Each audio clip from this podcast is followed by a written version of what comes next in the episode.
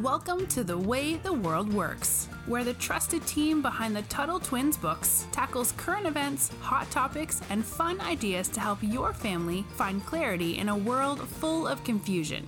Hi, Connor. Hey, Brittany. So we have talked a lot about failing. I think we love failing, probably more than than most people. Especially uh, those little like uh, YouTube videos where you get to watch people like fall over when they're skateboarding and failing. You know, I I guess I enjoy people's misery. I was gonna say you're, you're laughing at people falling. I'm laughing with them, not at them. well, different kind of failing than we're going to talk about today, but still, I will admit I laugh at that too. But there's so many lessons we can learn, you know, when we fail. If you're on a skateboard, even you can learn not to do whatever it was you did that time. Though I was never someone that skateboarded. That's probably going to shock you. So I'm sure some of that failing is just you're going to fail. Wait, you were an emo back in the day, like emo girl, and you, yes. you never skateboarded? No, we didn't. I didn't skateboard. We just I just listened to music, cried Okay. in my bedroom. Okay. That's what emo kids did.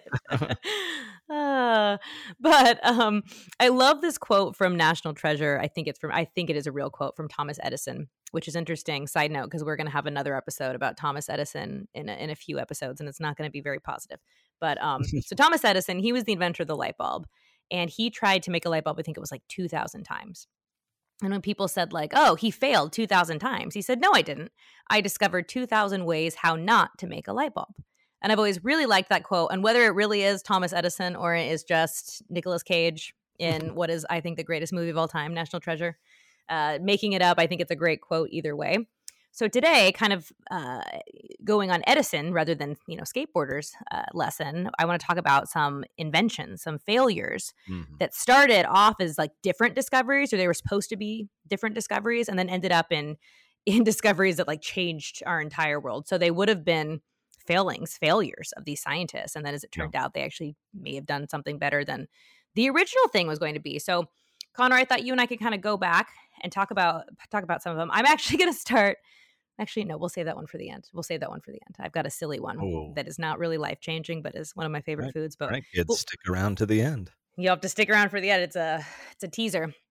All right, so let's start with penicillin, which if anyone doesn't know what penicillin is, it is an antibiotic.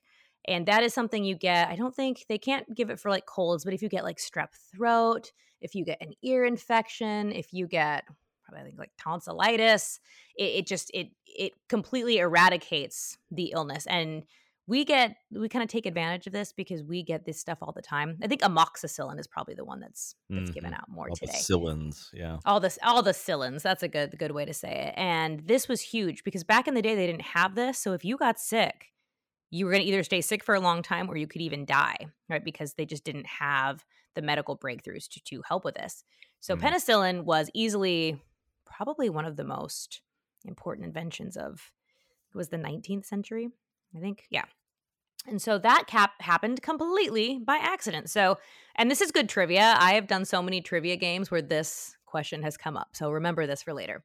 His name was Sir Alexander Fleming, and he went out of town. He was doing some experiments with the influenza virus, the flu. But then he decided to go out of town. He went on a little holiday and he comes back and he's like, oh, you know, my lab is a mess. Oh my goodness, there's mold everywhere, which I guess is a scientist that happens when you have your little um, petri dishes, which is what Yeah. they're called where you grow all sorts of bacteria and mold. And he noticed that there was there was mold, but it was kind of a different mold pattern than he had seen before. So he's like, okay, this is this is interesting. So he puts it under the microscope, which is like think of like telescopes things like that, but it, it zooms in really close to um to like cells or I don't know if it does a stuff like germs or I don't know if you ever had one of those when you were a kid, but we used to look at bugs under Mhm. microscopes. Like you can see really, really tiny things. So he finds this mold and he realizes that this mold can actually kill other bacteria and it can be given to small animals without them getting sick. And here's one part I love about this because I think this happens a lot when we talk about science throughout history. And that is that people downplayed the discovery, right? People are like, okay, that, that's nice. You discovered some some bacteria. Good job for you. All right, like, you know, next thing. But people didn't realize that this was going to be one of the most important discoveries. And it wasn't until, so he discovered this 1929. And it wasn't until 1945 when different scientists came back to his studies and started perfecting it that this was noticed and was given a Nobel Prize. And people were like, oh, this is pretty amazing. We can put this in bottles and we can give this to people to to help cure, you know, all their ailments. So really interesting because one, it was a a complete accident. It ended up changing the world, but he didn't get credit for it right away. So I think that's kind of an interesting Hmm. an interesting little thing. And I'll do Mm. one more, Connor. Oh, okay. You Oh, go. did you have a comment? No, no. Go ahead. Yeah, just one more because it's not it's not that interesting of a story. That's why I want to get it out of the way now. But plastic was also an accident, and there was this Belgian scientist named Leo, I think it was Baekeland, and I like this part because he did accidentally discover this new plasticky material, but he just wanted to call it Baekeland, which I thought was funny because I was or Bakelite because I was like, what would I name something that I discovered? Like, would I name it after myself? I probably wouldn't, but I thought it was funny that he did. So it was a mixture of formaldehyde, which is how do you how do you explain formaldehyde? It I don't think I preserves things. If you ever have to dissect a frog in school, which I had to, I don't know if they still do that, but I had to. Did you really do that? smelly. It's really, really smelly, but it's because they have to soak the frogs in formaldehyde because it preserves them. Don't they So use that you for can- human cadavers too? I, I, I, they, at least yeah, used to. My wife used think to take anatomy classes, and they would like look at corpses and stuff like that, and it was all formaldehyde. I was supposed to do that in college. It freaks me out. Same. Ooh, yeah. But yes, it's that same thing. And it's a really specific smell. It just smells so bad. Um, so he took that and something called phenol. And it was, again, a complete accident. They mixed together and they created plastic, which plastic, I mean, I I can't even think to name even like a handful of things that plastic has has changed in the world because think about when we when our grandparents probably i don't know when did plastic become mass produced Long time ago. long time ago, right? But I mean, medical Homework assignment. equipment. Oh yeah, or 3D printing. I mean, the fact that like you Oh, can now yeah. design things and like immediately create them in your home and either go use them or that becomes like the model for what you want to, you know, have like metal parts designed in like just yeah, plastic is is, is in everything. I'm I'm literally standing, you know, in front of this whole like microphone rig, you know, that's like I mean, Oh, there's some metal but a ton of plastic. Like plastic's just everywhere. It's crazy. Packaging too. And I know there's some debate because there are, you know, chemicals in plastic, obviously, as we're reading about it is chemicals. But I mean, packaging for food has gone down in cost because things used to be, there was a lot of tin, a lot of more expensive ways to Mhm. package things, glass. So plastic has been huge, changed the world. So yeah, I'll kick it over to you now, Connor. Uh, yeah, I've got a fun one to share that's also kind of a uh, silly accident. So, uh, th- there's all these big companies in the United States that uh, that provide, you know, the U.S. government with um, devices, with equipment, with machines, with uh, vehicles, you know, specially used for the military. And so these big companies are also always like competing for contracts with the government. They want to be paid, you know, billions of dollars or whatever to uh, produce these things that the government needs, or like with NASA, you know. And so rather than NASA building a space shuttle, they'll hire a whole bunch of private companies to do it for them. And so NASA's like in charge and the one paying for everything, but it's there's all these big companies out there. Well, one of these companies is called Raytheon. Oof, yeah, we don't like them. Yeah, they've they've produced uh, a lot of a lot of these companies. Basically, they they build bombs and missiles, and you know they're part of what we uh, not so affectionately call the military industrial complex. Because one of the big problems is the you know the former like Secretary of Defense in charge of the military. When he leaves the government, he'll go work for Boeing or Raytheon or Halliburton or these different companies. And so it, this is a concept for the kids out there. It's called a revolving door. And so what that means, like you think uh, you go through those big hotels and there's that door at the front that just goes around and around and around. That's a revolving door. And so the problem with these big companies when they get t- close to the government is that the top leadership they become a revolving door. They'll be the president of Raytheon. Oh, and now they're the assistant secretary of defense. Well, of course, you know, when they're in the government, they're going to give all these big contracts to their buddies and their former coworkers, and it just becomes this really messy thing. So, anyways, Ray, this is all backdrop to say that at, at Raytheon back in the 1940s, uh, they were working on this um, these magnetron tubes. This was you know World War II, and they're inventing all these different devices and trying to figure out how to you know create better you know planes and ships and submarines and everything else. And so Raytheon was working with uh, magnetron tubes, basically uh, uh, like mag- like radiation waves and magnets and so forth. And they were specifically doing this for radar. They were trying to be able to detect, you know, planes flying in the sky so they could find when the enemy was uh, flying towards them. And so there was this engineer at the company, one of the employees, his name was Percy Spencer. And he was working on these tubes, um, like standing next to them. And, you know, I don't know if he was uh, tweaking one or maintaining it or whatever, but he's, he's standing next to it. And he noticed that uh, in his pocket, in his shirt pocket, he had a candy bar and it was starting to melt as a result of stand, like, you know, it's room temperature and, you know, but all of a sudden he's got this like squishy candy bar in his pocket and so what he realized is that it was the the micro waves, the radiation waves that were melting because he was being exposed to uh, to basically that radiation. Now this is safe, you know, radiation within these microwaves. It's not like when you go to the, you know, doctor to get a MRI and they, you know, have you wear like the lead apron to make sure that your body doesn't get all these radiation waves. The, the microwaves are are kind of what they say. They're micro. They're very kind of minuscule. So it was safe for him to stand next to this machine, but he's he basically discovered, you know, uh, that that you could warm food, you could you could cook uh, food as a result of these microwaves, and so he developed this box uh, for cooking where he would use like this magnetron radiation kind of technology, uh, create it a little bit smaller so it could you know fit in a box, and then he tested this out, and sure enough, when you put food inside the box and then you you radiate it with with microwave energy it would cook. So the microwaves that we all i mean like i think of like grandma back in the day right? And she'd say oh honey i made you supper and you know i put I, you're home late from work i put it in the oven right just so it would try and stay warm a little bit longer because then like you didn't have good options to reheat things you'd have to put it back on the stove oh, yeah. and you can't do that with you know lots of types of foods and so microwaves are just phenomenal in terms of their convenience. But here it was this dude with a candy bar accidentally discovered something that's revolutionized the world. Pretty cool.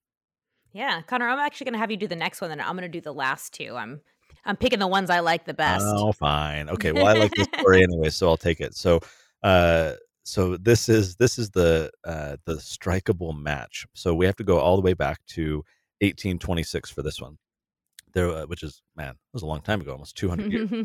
there was this guy named John Walker, and he noticed that there's uh, like this dried lump on the end of a stick, and uh, it's while he was stirring a mix of chemicals. Right, he's kind of mixing some chemicals up, and so he's like, "What is this? You know, lump? Like, like it was? Yeah, it's like this lump that shouldn't have been there." So he goes to scrape it off, and all of a sudden there were sparks and then a flame. And so he realizes, well, oh, wait a minute, this is a way to create like friction matches. And so, you know, the they sold them at these stores all over the place in pharmacies. The initial matches they, they were made of cardboard, uh, but he soon replaced them with these long little wooden splints. I mean, the familiar matches that we have today, they would come in a box. They would have the you know the little piece of a piece of sandpaper on the side for striking. And uh, what's interesting is that you know some folks were telling him to patent his invention, right? To basically get a patent from the government to say, hey, no one's allowed to copy you, and if you do, if they do, then you know they have to pay you money. Uh, he decided not to because he considered his product these these strikeable matches he considered a benefit to mankind he saw that this would improve people's lives i mean again 200 years ago this is pioneer era right and so people are having to like you know start fires and they're living out on the prairie and little house on the prairie type stuff right and so, so how amazing is that, right? I, I, think of kind of Tesla. We've talked about Elon Musk. We share his story in uh, in the Tuttle Twins Guide to Inspiring. And we're talking about Tesla in just a couple episodes too, and a teaser, right? And so, yes. what's cool about them? So here's the little teaser for that: is they've basically open sourced their uh, their car designs. What that means, open source, it means they're not patenting patenting it. They're not saying, "Hey, we want the government to punish you if you make these cars." They're saying the opposite. Tesla's like, "Hey, look, we're making these cars, but we think it's so important to do electric vehicles that we want everyone else to be able to do it too. So here's the designs that we created, all the money that went into that, the time, the effort, and they decided to just make it for free. If any other company out there thinks that they can do it better than Tesla, they're literally saying, "Here you go." And so I see that kind of story here with uh, John Walker and the strikeable matches is that rather than him trying to protect it, he saw that this would benefit people, and and they totally have. So kind of cool that like he was just stirring some chemicals, and then he discovered, you know, uh, the the right substances and compounds that would allow him to create these little uh, matches. Pretty fun. Yeah, I love that story. So we'll do two real quick. The next one is gunpowder. And the reason I like this one is because the guy who discovered it was trying to discover how to become immortal and live forever. That was his goal. And instead, he accidentally uh, mixed this new thing he discovered with um, sulfur and it became gunpowder. And gunpowder, as destructive as it is, is a crazy invention because think of all the wars that were fought in different ways because of gunpowder and just, again, a lot of destruction but um just i'm trying to think what else we use gunpowder for. I can only think of like cannons and and and gun but uh, guns but i know there's other things. They'll use it in um for example i was uh where were we? We were on vacation recently driving through this mountain and they they would use like dynamite tnt gunpowder. They would drill holes into the rock and they would throw the explosives down there and then um, you know, blow up the rock, and that's what allowed them to to uh, build roads through mountains. So when you need to like destroy a lot of stuff like that, like land and everything, it, it can help too. Oh. And last one, because this is what I love: potato chips. So potato chips were an accident, and it was actually a prank. There was this restaurant cook, George Speck Crum, and he was really irritated with this wealthy patron who would come in and eat all the time at his restaurant and he'd always send back the fries because he was like these are too thickly cut. I don't like them. Or they weren't even called french fries back then. They were just thickly cut like french style potatoes much longer name. So this uh, this cook gets really irritated with this guy. So as a prank he cuts them he cuts the potatoes ridiculously thin like a chip and then like overcooks them and puts a ton of salt on them to be like this will show you Turns out he loved them, so did all the other patrons, and it became something that was ordered all the time. That's funny. So, so those are our accidental discoveries for, for this t- for this episode. What I love, and, and we'll wrap here, is that uh, innovation is not always the product of hard work and deep thinking. Like sometimes, you know, your life circumstances are such that like these different ideas or, or things happen, and you're like, oh, hey, here's an opportunity um, you know, the Tuttle Twins itself. It wasn't that I sat down and said, "Oh, how could we like you know do this?" It was just that I had a problem. I went on Amazon looking for kids books. I'm like, "Oh, hey, here's an opportunity," and I kind of you know stumbled into it. So a lot of life is just being responsive to those serendipitous moments, those those circumstances that just kind of happen. And that's that's fun. I think that makes life a lot of fun. We have to be open to that and prepared to kind of take action and jump on these opportunities because they'll come throughout your life. So Thanks for chatting, Brittany. Great uh, uh, topic as always, guys. Remember the podcast is at TuttleTwins.com slash podcast. If you've been listening for a while, we've been doing this, Britt, for quite a while, a while now, which is yeah. kind of fun. And uh, and we've got like over a million downloads and all these fun like statistics. We should probably share more at some point. Oh, I'd love that. Um, yeah. The what I was going to say though is that uh, guys, if you've been listening uh, to us for a while, go over to Apple Podcasts or to Spotify. Leave us a review. We would love to hear what you think about the podcast, uh, what you like, uh, what your favorite parts are, uh, just because that helps get the word out to even more families. The whole reason we do this is to reach and teach millions of kids uh, and families. And so you guys can help a little bit just by leaving a review, share your thoughts. That'll tell the algorithm, hey, go share this with other people. So really appreciate it. TuttleTwins.com slash podcast. And we'll see you on the next episode. See you, Brittany. Talk to you later. You've been listening to The Way the World Works. Make sure your family is subscribed and check out TuttleTwins.com for more awesome content.